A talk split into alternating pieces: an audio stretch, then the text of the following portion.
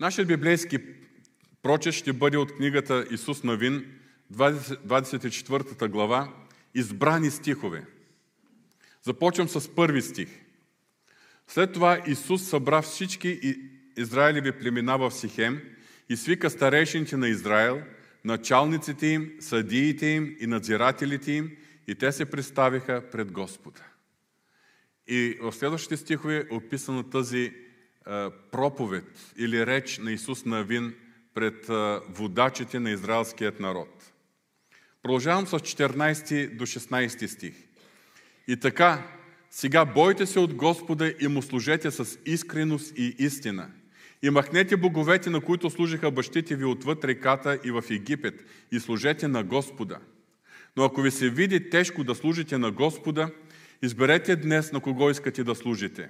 На боговете ли, на които служиха бащите ви отвъд реката, или на боговете на аморейците, в чиято земя живеете?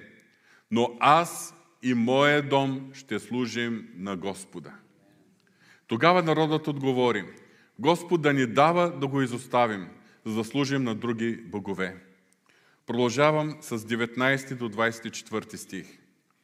Но Исус каза на народа, няма да можете да служите на Господа, защото Той е Бог през свят. Той е Бог ревнив. Няма да прости престъпленията и греховете ви. Защото ако изоставите Господа и служите на чужди богове, тогава Той ще се обърне против вас, ще ви стори зло и ще ви изтреби въпреки доброто, което ви е сторил. А народът отговори на Исус. Не аз, не, а на Господа ще служим. Тогава Исус каза на народа, вие сте свидетели за себе си, че си избрахте Господа, за да му служите. И те потвърдиха, свидетели сме. И така, сега махнете чужите богове, които са сред вас, и преклонете сърцата си към Господа Израилевия Бог. А народът отвърна на Исус. На Господа, нашия Бог, ще служим, Неговия глас ще слушаме. Нека да се молим. Татко Святи, благодарим Ти за думите на Твоето Слово. Твоето Слово е живо и деятелно, но когато е под помазанието на Твоя Дух. Затова Те молим, Твоето помазание да бъде както над устните ми, така и над сърцата на всички ни, Господи. Святи душе, работи в сърцата ни. Оживотворявай това Слово. Направи го с живо, деятелно и променящо ни. В името на Исус Христос. Амин.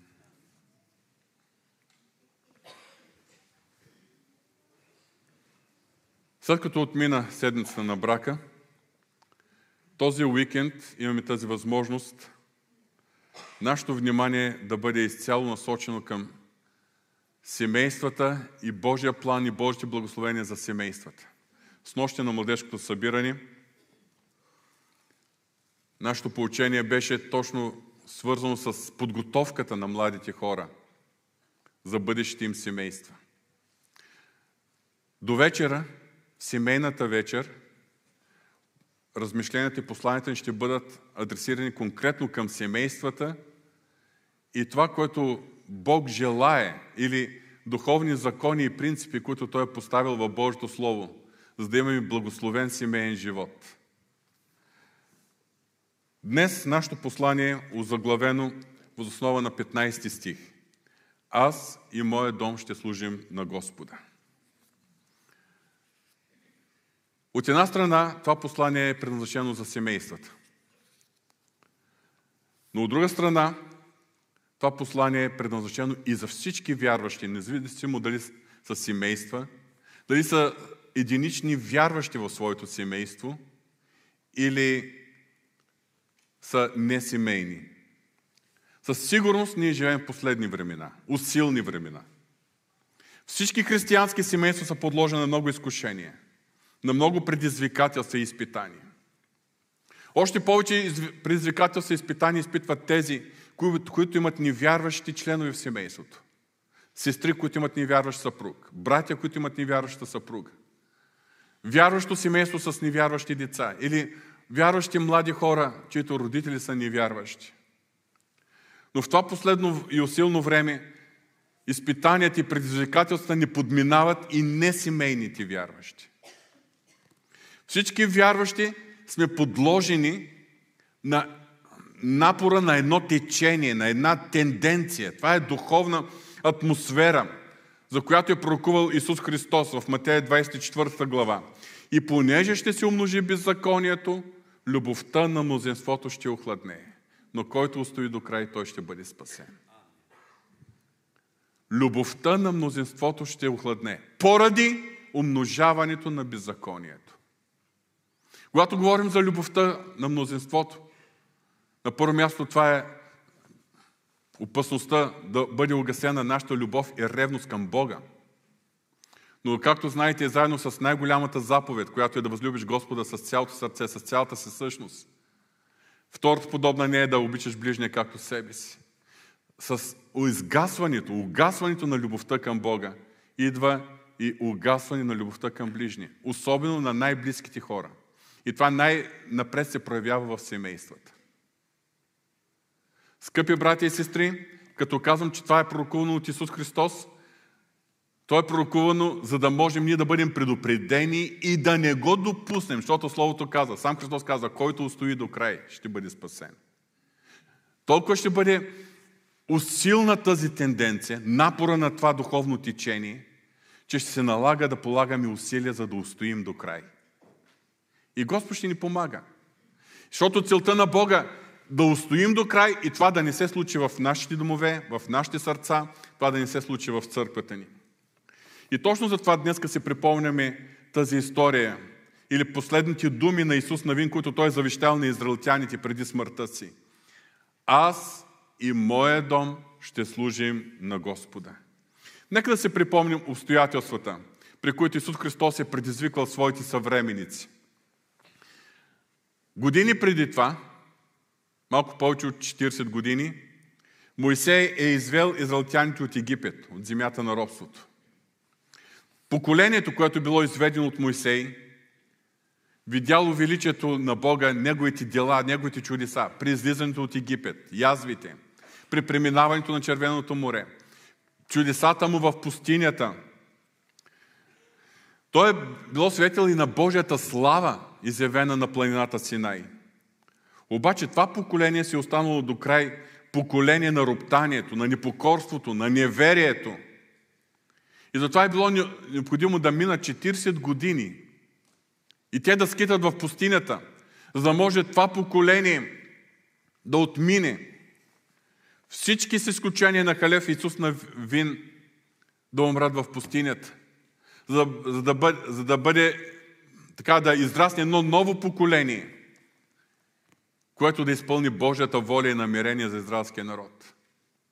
Преди смъртта си Моисей е предал водачеството на Исус Навин. И Исус Навин е повел това следващо поколение, второто поколение, за завладяването на обещаната земя. Но тук виждаме вече Исус Навин в края на своя живот. Те са завладели земята, която Господ им е обещал, или поне доколкото те са имали сили да я завладеят.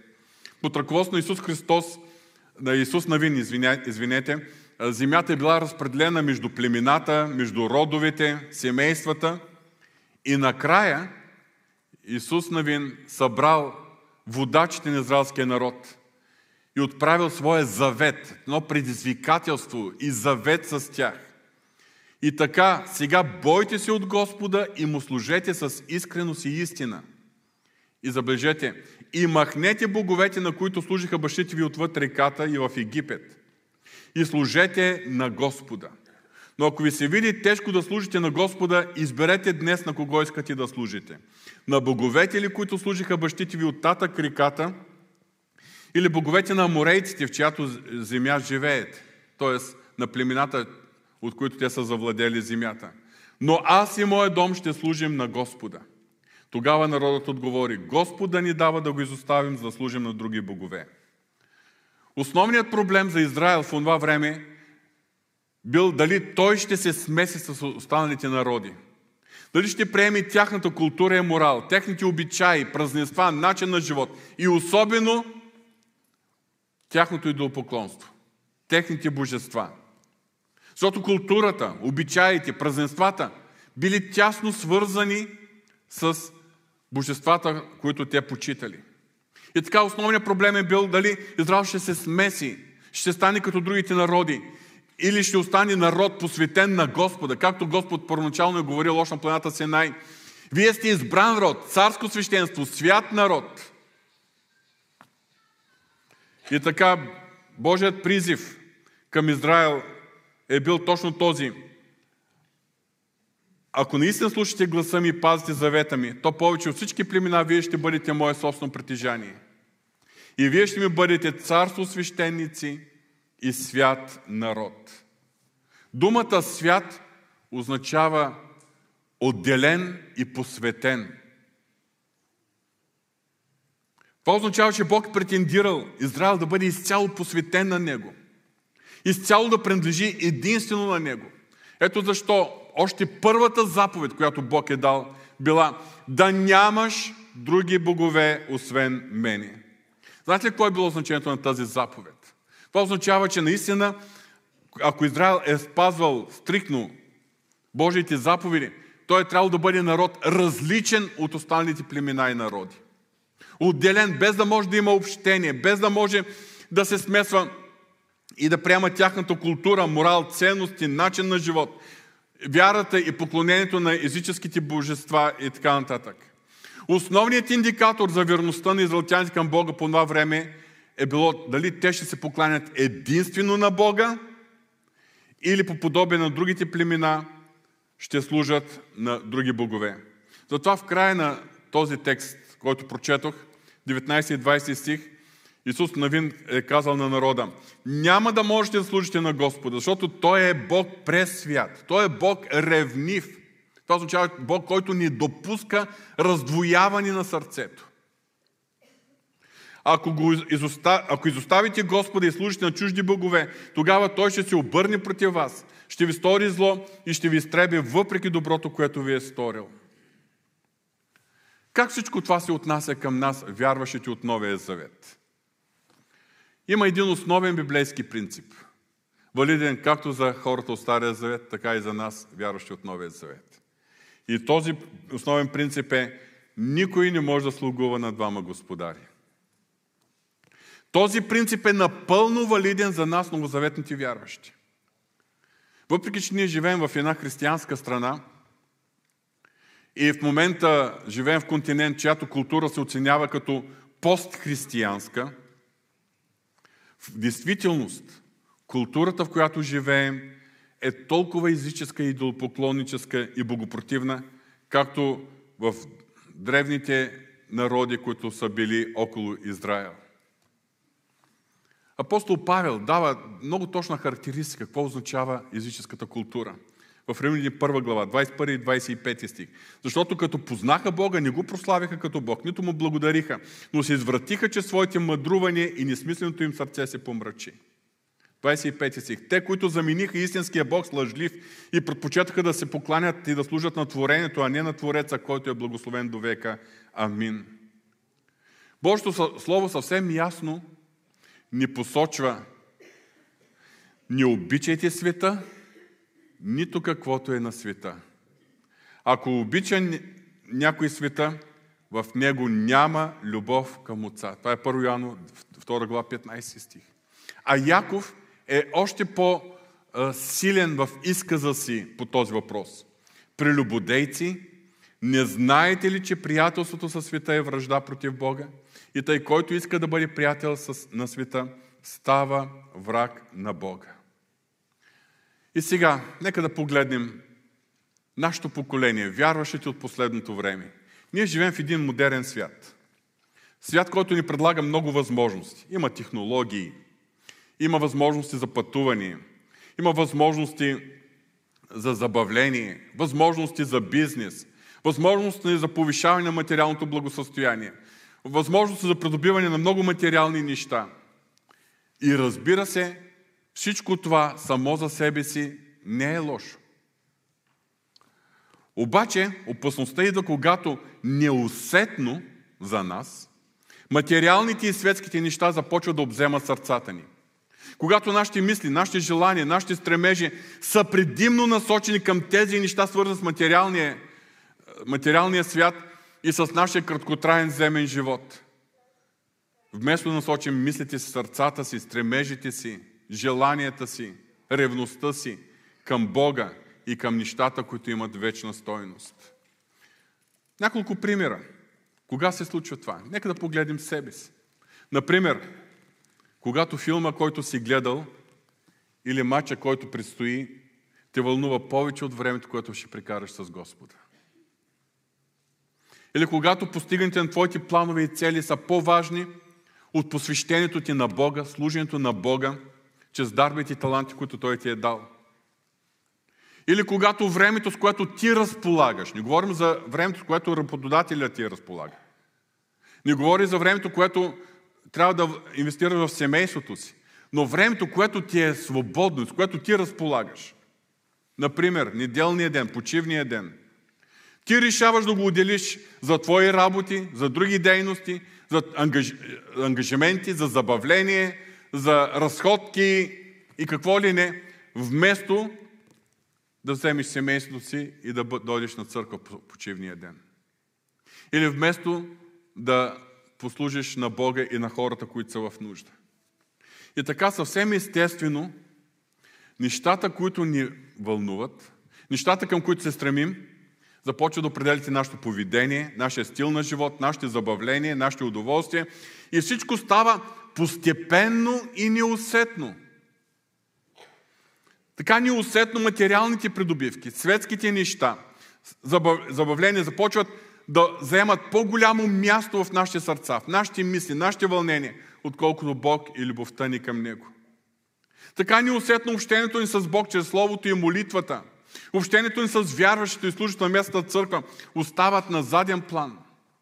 Така ни усетно започваме да правим малки компромиси. Но то обстоятелствата го налагат. Малки компромиси в нашето поведение – Малки компромиси на работата и в бизнеса.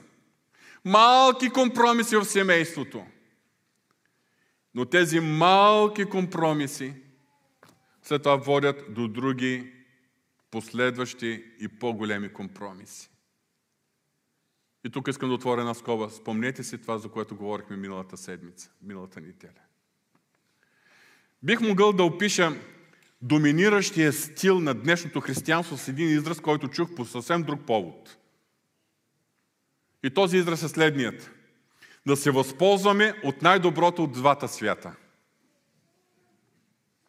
Тоест, да се възползваме от най-доброто, което нам предлага този свят, културата, възможностите, забавленията, стила на живот, но също така и да се възползваме от най-доброто, което ни предлага вярата в Бога.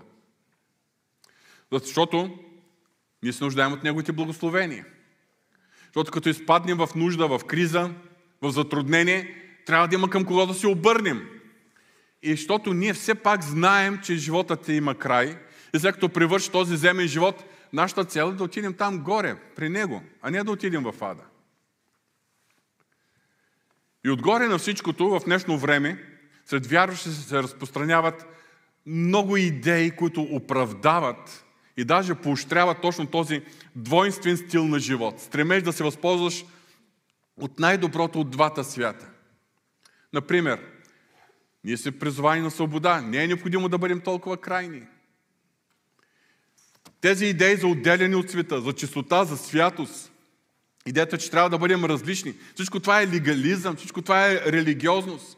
А Христос ни освободи от мъртвата религия. Христос ни освободи от закона. Където е Господния дух, там е свобода. Ние сме свободни. Ние сме с широки разбирания. Не е необходимо такова категорично отделяне от начина на живот на света. Нали, нали трябва да сме приятели с светските хора, защото трябва да им благовестваме. И не на последно място ще цитирам такива идеи.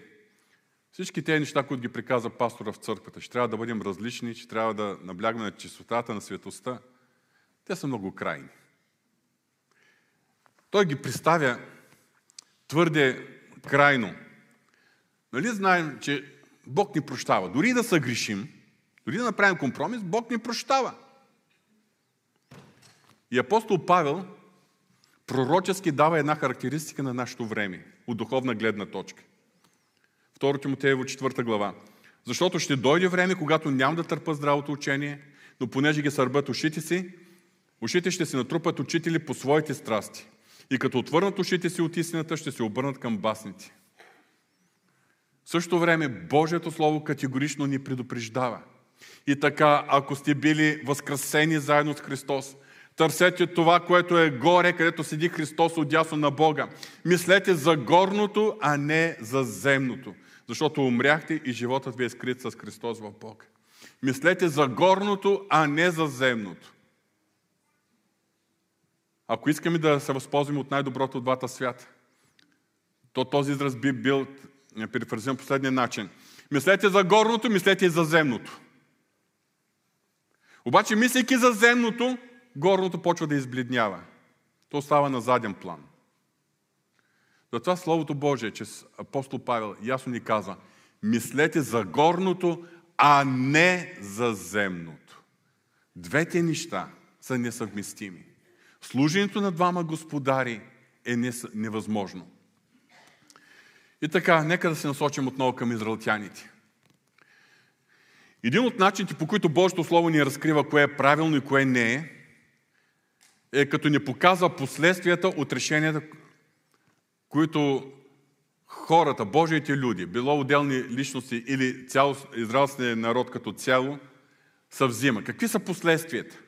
И сега ние накратко ще погледнем към последствията или съдбата на двете поколения израелтяни, които са напуснали земята на робството, Египет. Най-напред, нека да погледнем към поколението, което е излязло от Египет. Това е било поколението на големите компромиси. Аз не се очудвам, че египтяните служат на други богове. Са служили в миналото на други богове. Не се очудвам, че и аморейците, чиято земя вече те са превзели, също служат на други богове. Не се очудвам, че израелтяните, кога са били в ростото в Египет, 400 години, без духовен водач, без Божие Слово, и те също са се увлекли и са приели служението на други богове и египетската култура. Очудвам се от това, че поколението израелтяни – което е било освободено от робството, което е видяло Божите чудеса при излизането от Египет, което е преминало по чудотворен начин Червено море, което е било в подножна планината Синай, когато Господ се изявявал и Господ е говорил и е давал закона, десете заповеди. Това поколение продължило да служи на другите богове отвъд Йордан. Спомните ли си какво каза Исус, Христ, Исус Навин на златяните? На Бога ще служите или на боговете, които служиха бащите ви отвъд Йордан? Това означава, че израелтяните са имали един двойствен живот. И до края са си го запазили този двойствен живот. Излизат от чатрите си, влизат в обществото с израелтяните, говорят за Бога. Насочват се към скинията, там се покланят на Бога. Виждат Моисей, имало е момент, когато дори лицето му е светило, те се сещат за Бога. Прибира се в чатрата си и там има запазено идолче. Идолче от стария живот, от времето, на, когато са били в Египет. И така, не се очудвам, че съвременният свят отхвърля Божия авторитет и се покланя на творението, а не на Твореца. Но очудвам се, че по подобие на израелтяните от това поколение и днес има вярващи, които чрез Божията благодат са освободени от греха и от царство на тъмнината, освободени са от греховни зависимости, опитали са Божията благодат и запазват същия стил на живот като хората в света. Това поколение е напуснало Египет географски. Но никога не го е допуснало, напуснало духовно. Египет се останал в техните сърца. Затова не са били малко случаи, когато те директно са си покланяли на идоли. Спомнете си историята с златното теле. Или спомнете си там в Моавските полета, след като Валам не е успял да прокълне Израел и когато Моавците са ги примамили, особено Моавките, какво се е случило. Спомнете си колко пъти те са роптаяли в пустинята, че са бунтували срещу Моисей и срещу Бога. И колко пъти са роптайки са си казвали как искат да се върнат обратно в Египет. Там, причесана. Там, в Египет, в стария живот. Това поколение било изведено от Египет, но Египет си е останал в техните сърца. Аналогичен е проблемът на тези християни, които са преживяли Божията спасителна благодат, които са били освободени от греха, които са опитали Неговите милости, но остава да живеят с културата и начин на живот по същият начин или с много малки корекции, същият живот, който са водили преди да познаят Бога, мислейки, и защото някой от нас им е казал, че това е нормално. Защото ние не живеем под закон, а живеем под благодат. Защото Бог прощава, да не се притесняваме. Бог прощава. Моля ви, запомнете, поколението, което следвало Бога, Бога с компромиси и идолопоклонство, не е могло да влезе в земята. Само двама, Халев и Исус Навин, само двама са влезли в обещаната земя. Нека сега да погледнем поколението, което е завладяло земята под ръководството на Исус Навин. Това били тези израелтяни, които са били деца, когато Бог ги е извел от Египет, или са се родили в пустинята. Това е било поколението, което не е било свързано с Египет. Те израснали в пустинята под ръководство на Моисей. Те виждали делата на Бога и славата на Бога. Те разбирали, вече знаели, като, нали, след като са пораснали, защо се налага толкова години да обикалят пустинята и защо се е наложил техните родни, родители да оставят костите си в пустинята.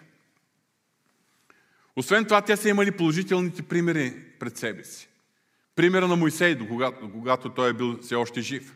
Примерът на Исус Навин и Халев, мъжете на вяра, които Бог е позволил да влезат в обещаната земя и Исус Навин даже да ръководи нейното превземане. Поради тези причини това поколение е било благословено от Бога да завладее обещаната земя. Да е, поделят между племената, между родовите, семействата. И точно това поколение, след като вече е изпълнило мисията си, Исус Навин е събрал, или поне водачите на това поколение, и им отправил това предизвикателство.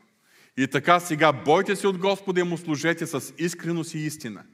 И махнете боговете, на които служиха бащите ви отвъд реката и в Египет, и служете на Господа. За мен това е много странно предизвикателство. Явно е, че дори второто поколение все още са се пазили идолчитата в шатрите.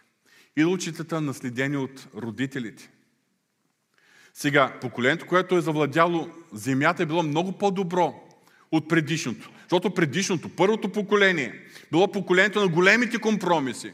Поколението, което винаги е мечтаяло да се върне в Египет. Поколението, което е роптаяло срещу Моисей, срещу Бога, срещу Божия план за тях. Но обаче поколението, което завладяло земята, т.е. второто поколение, това е било поколение, което е приело вярата и посвещението към Бога не поради родителите си, а въпреки родителите си. Защото Бог е показвал една особена милост да води израелския народ в пустинята. Защото Бог е изявявал себе си по невероятен начин. Защото е имал, са имали водачи като Моисей, а по-късно Исус на Вин. И точно това поколение е изпълнило Божието намерение да завладее обещаната земя. Но и това поколение е допускало компромиси. На пръв поглед много по-малки. Но това поколение се е съхранявало все още идолите, наследени от родителите си. Явно, че те са виждали примера на своите родители, които, както казах преди малко, като излезат извън шатрата си, сред хората, са Божии хора. Както много християни, като дойдат на църква, са истински християни. Като отиват в скинята, се покланят на Бога. Като се срещат с Моисей, говорят с него за Бога. Обаче, като се приберат в шатрата си, там ги очаква малкото идолче. И второто поколение е видяло този пример от родителите си. И вече земята е завладяна, но идолчитата им са в шатрите им. Какво се е случило след тях? Това поколение е изпълнило Божията воля да превземе обещаната земя. Обаче, какво се е случило след това? Можем да разберем, като отворим книгата Съдии. Втора глава. От 7 до 12 стих са съкръщени, просто избрани части от този текст ще ви прочита. И народа служеше на Господа през всичките дни на Исус и през всичките дни на старейшните, които надживяха Исус, които видяха всичките велики дела, които Господ беше извършил в Израел. Десети стих. И цялото това поколение се прибра при бащите си, а след тях дойде друго поколение, което не познаваше Господа. Забележете следващото, третото поколение. Вече поколение, което не познаваше Господа. Нито делата, които беше извършил за Израел. А израелтяните извършиха зло пред Господа, като се покланяха на Ваалимите. Те изоставиха Господа Бога на бащите си, който ги беше извел, извел от египетската земя и се покланяха на други богове, боговете на племената, които бяха около тях. И като им се покланяха, те разнивиха Господа. Така започва книгата Съдии. Това е, може би, най-трагичната книга в цялата Библия. Една книга, която описва нисходящата градация, потъването, все по-голям, по-голям провал на израелския народ за това да следва Господа и да бъде верен на Неговия завет. Какъв е бил проблемът? Второто поколение, което е завладяло земята, е имало духовната сила и е било в състояние да изпълни Божието намерение да завладее земята. И четем, че всички от това поколение, които са надживяли Исус Навин, са служили на Господа. Тоест, те са имали духовната сила да устоят за Господа, но не са имали духовната сила да повлияят на следващото поколение. Да възпитат децата си в път Господя. Това е било духовна сила, достатъчна за да устоя до край, но не и да повлияе на някой друг. Разбирате ли, има разлика? Първото поколение е поколението, което е загинало в пустинята. Не е могло да навлезе в земята. Второто поколение превзело земята, устояло е до край за себе си, но не е имало силата да повлияе и да предаде вярата си на следващото поколение. Какви са полуките за нас? Какво е значението на това, което изучаваме за нас съвременните християни? Скъпи брати и сестри, има различни нива, нива на християнското посвещение. Естествено, ние не можем да ги разграничим с ясни граници. Но първото ниво, аз би го нарекал компромисното християнство. Християнство, което винаги гледа към света.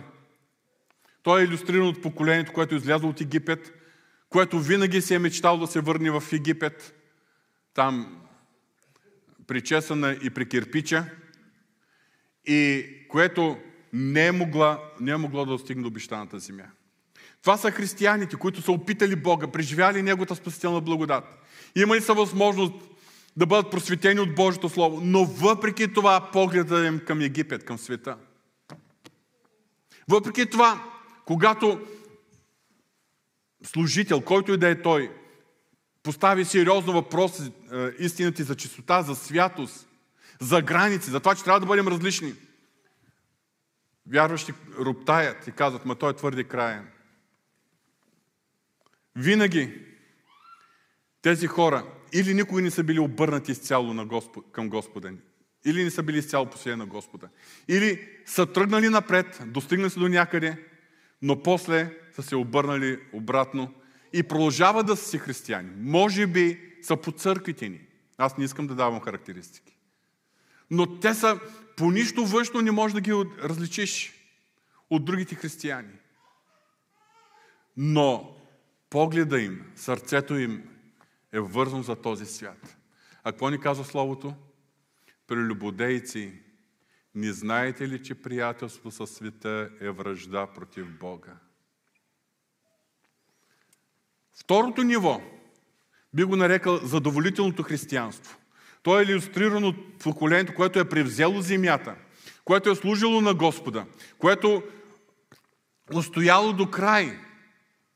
Но въпреки това не е имало достатъчната духовна сила да предаде вярата си на следващото поколение. Това са тези вярващи, които се стараят да следват Господа. Но въпреки това, има малки идолчета останали, скрити в шатрите някъде.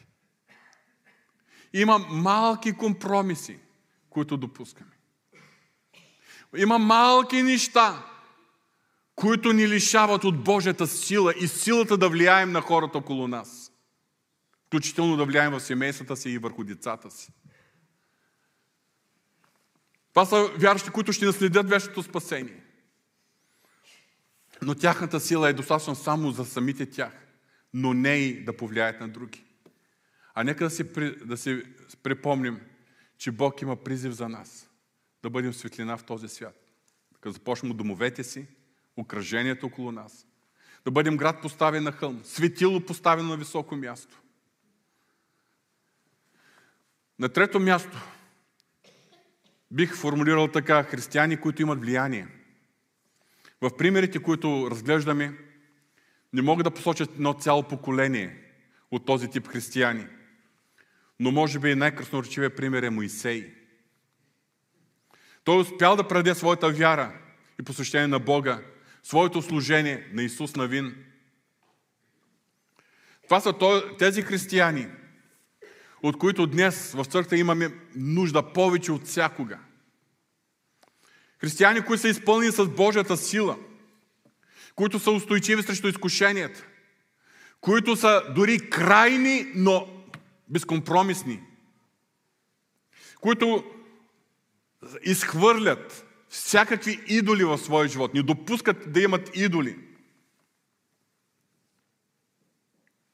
Такива вярващи са пример в слово, в дело, в поведение, пример в своето посвещение, служение на Бога, но силата на тяхното влияние проистича преди всичко от живата им връзка с Христос.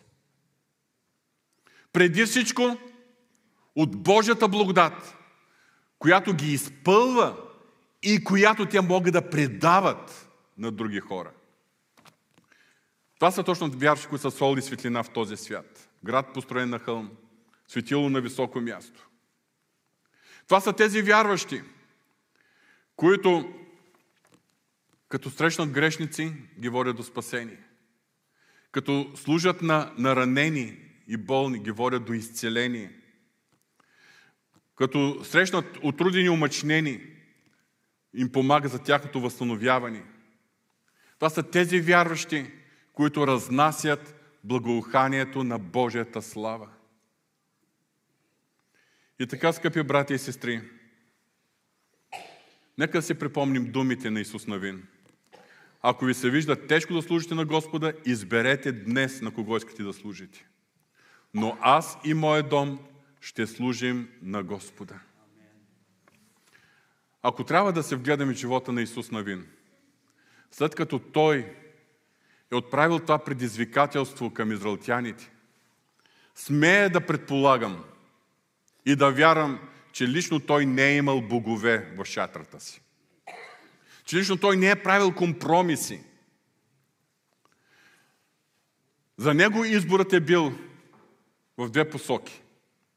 На първо място, че ще служи на Бога и то само на Бога. Не на Бога и на нещо друго или на някой друг. Ще служи на Бога и само на Бога.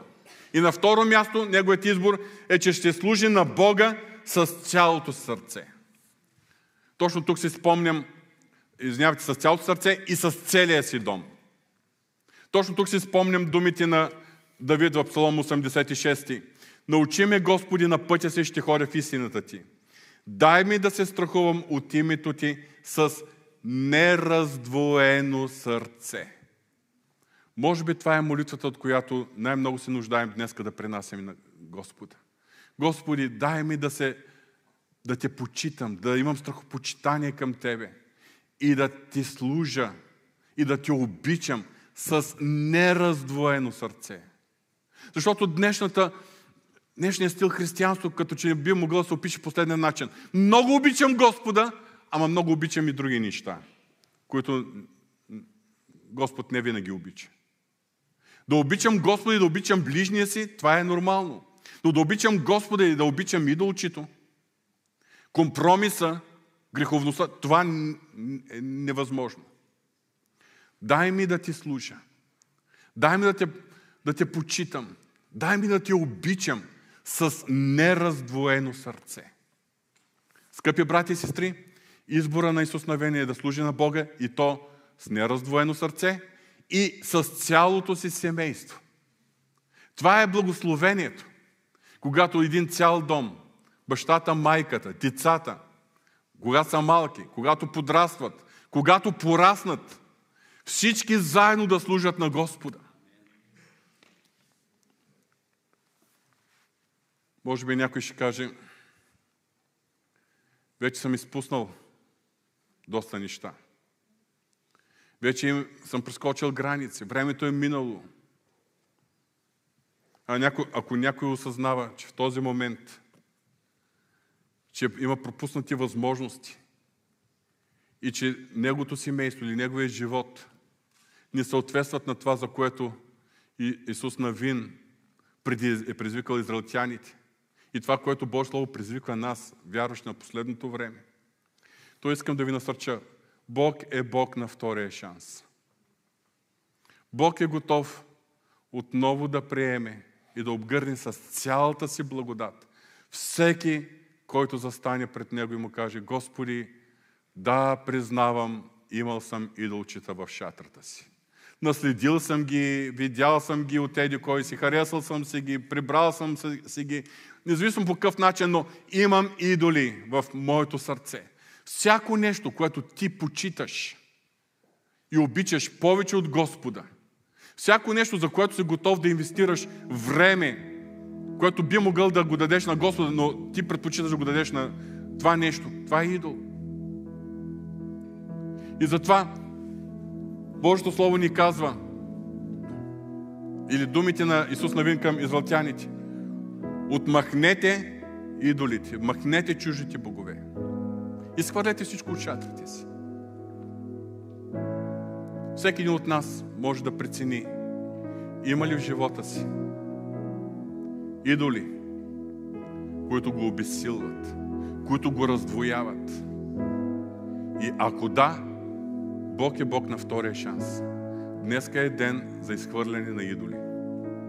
Моля ви, изхвърлете всеки идол във вашите сърца. Всеки идол във вашите домове. Вие преценете какво е. Вие преценете. Всеки нека да изпита себе си. Това е предизвикателство, което Исус Христос, т.е. Исус Навин е отправил към израелтяните. Махнете чужите богове, които са при вас и преклонете сърцата си към Бога, Израилевия Бог. Премахнете чуждите богове. Не може да служиш на двама господари. Бог очаква любовта ни и служението ни да бъде с нераздвоено сърце. Това е гаранцията. Това е първия ключ. Както за лично благословение на всеки един вярваш, така и за благословение на семействата. Искам да насърча тези, които имат невярващи съпрузи, невярващи съпруги, невярващи деца, невярващи родители. Господ е силен да срещне вашите близки. И Господ чува тези молитви. Искам да се обърна към всички, които сме семейни. Към нас Бог, понеже много не е благословил, целите семейства да бъдем във вярата. Единни във вяра и служба на Бога. Божите очаквания са повече към нас. Нека да бъдем още по-активни и по-посветени да служим на Господа и любовта ни към Него да бъде с нераздвоено сърце. Искам да ви поканя да се изправим. Вероятно днеска има върху какво да помислим. Моят апел е да изпитаме сърцата си. Аз не съм авторизиран да казвам кой какви идоли има, кой какво трябва да извърши. Аз не съм сърцеведец. Аз съм просто Божий служител. Но Божието Слово ни предизвиква. Ако има идоли в живота ни, ако има компромиси, ако има пробойни в нашия духовен живот, време е за изхвърляне на идолите и за запълване на пробойните. Бог е Бог на благодата, Бог на втория шанс. И Бог чува молитвите.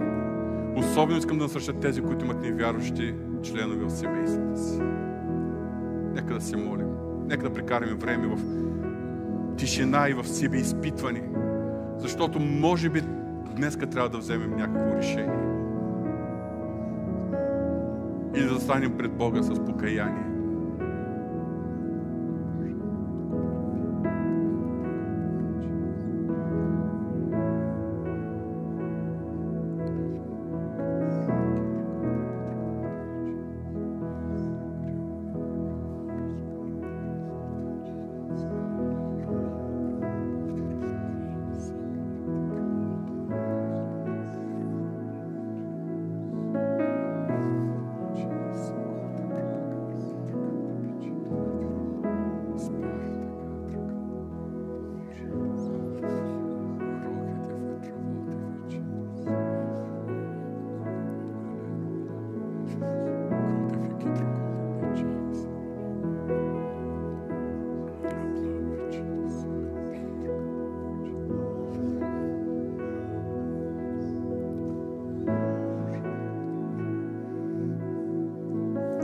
Боже святи, благодарим Ти за Твоята любов и жертва на Исус Христос. Благодарим Ти за това спасение, за което Ти плати цена, понеже си ни възлюбил с божествена любов. Или ако използваме думите на Давид, Ти си ни възлюбил с нераздвоено сърце. Господи, на първо място ние те молим да ни простиш за всеки момент, когато нашата любов към Тебе е била раздвоена и също така споделена с любов към нещо друго, което Ти ни одобряваш. Господи, и ние желаем любовта ни към Теб да бъде нераздвоена. Господи, благодарим Ти за думите от Твоето Слово. И те молим Ти да работиш в сърцата. Всеки един от нас лично стои пред Тебе. И ако е необходимо, изобличавай, Господи. Изобличавай за компромис. Изобличавай за поглед към света. Изобличавай за идоли. Изобличавай за всичко, което не е угодно на Тебе. Изобличавай ни, Господи, защото аз вярвам, че чрез Твоята благодат Ти желаеш да ни промениш. Ти желаеш да бъдем свободни, да бъдем изцяло посветени на Тебе. И не като това поколение на Исус Новин, което е казал, да, на Господа ще служим, ама се е съхранявало идолите и в крайна сметка не е имало силата да повлияе на следващото поколение. Ние искаме Твоята благодат и сила, за да можем да бъдем светлина в този свят. Твоята благодат и сила, за да имаме Твоето помазание чрез нас да се излъчва и да имаме влияние в семействата си, на децата ни.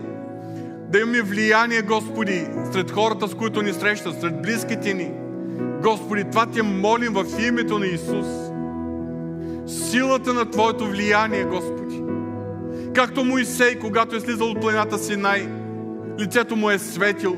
Моля Те, искаме да светим за Тебе. Но това означава да прикарваме време с Тебе, както и Моисей е прикарвал време на планината Синай с Тебе. Господи, това Те молим в името на Исус. Приеми го като вик от сърцата ни. Помогни ни, Господи. Помогни ни да бъдем, да изхвърлим всичко нечисто в нашия живот. Както и дори пророк Исаия, когато е бил в Твоята слава, е открил, че е човек с нечисти устни. И ти си го благословил, за да, бъдат, да бъде примахнат този проблем в неговата и тази слабост в него. Така, изправени пред Твоята слава, Господи, моля ти Ти да работиш в сърцата ни. и да ни очистваш, Господи.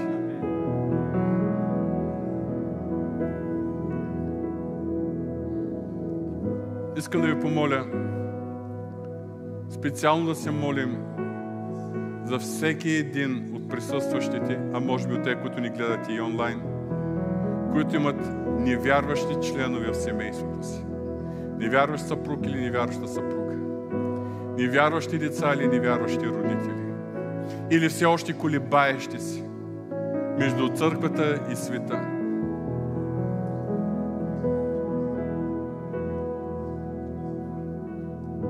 Тези, които имате невярващи член на семействата и които желаете да бъдете включително молитва, бихте ли дали знак с вдигане на ръка? Знам, че има много. Да, виждам множество ръце. Господи, приеми всяка вдигната ръка, Господи. Приеми всяка вдигната ръка като израз, като зов към Тебе. Господи, спаси близките ни. Господи, използвай нас и Твоето влияние чрез нас. Ако все още ние не сме способни да принасяме Твоето влияние, моля Те, обработи нас, промени ни, но да можем чрез нас, нашите близки, да бъдат непрекъснато под влиянието на Твоята благодат. Господи, моля Те, благослови съпругът на всяка сестра, който все още не Те познава. Моля Те, благослови съпругата на всеки брат, която все още не Те познава. Благослови родителите на всеки от нас, ако има такива, които не Те познават. Или децата, Господи. Викаме за децата си. Викаме за внуците си. Викаме, Господи, за семействата ни. Защото Твоята воля е аз и моя дом да служим на Господа. Защото Твоята воля е, когато ни призовеш при себе си, да се изправим с целите си семейства. Господи, и затова викаме към Тебе и Те молим в името на Исус Христос, спаси близките ни. И Те моля това влияние, влиянието на Твоята благодат, благоуханието на Твоята слава, да се излъча от нас. Да ни ви понякога ние да служим за пречка и съблазън и препятствие за спасение на нашите близки. Напротив, Господи, използвай ни като проводници на Твоята благодат. И Те молим за близките ни. Молим Те за по-широкия семейен кръг. Братя и сестри, други роднини. Молим Те, Господи, помогни ни да бъдем свидетелите за Тебе. Свидетелите, чрез които нашите близки да бъдат докоснати. Предаваме ги в ръката Ти, Господи. В името на нашия Господ Исус Христос. Амин.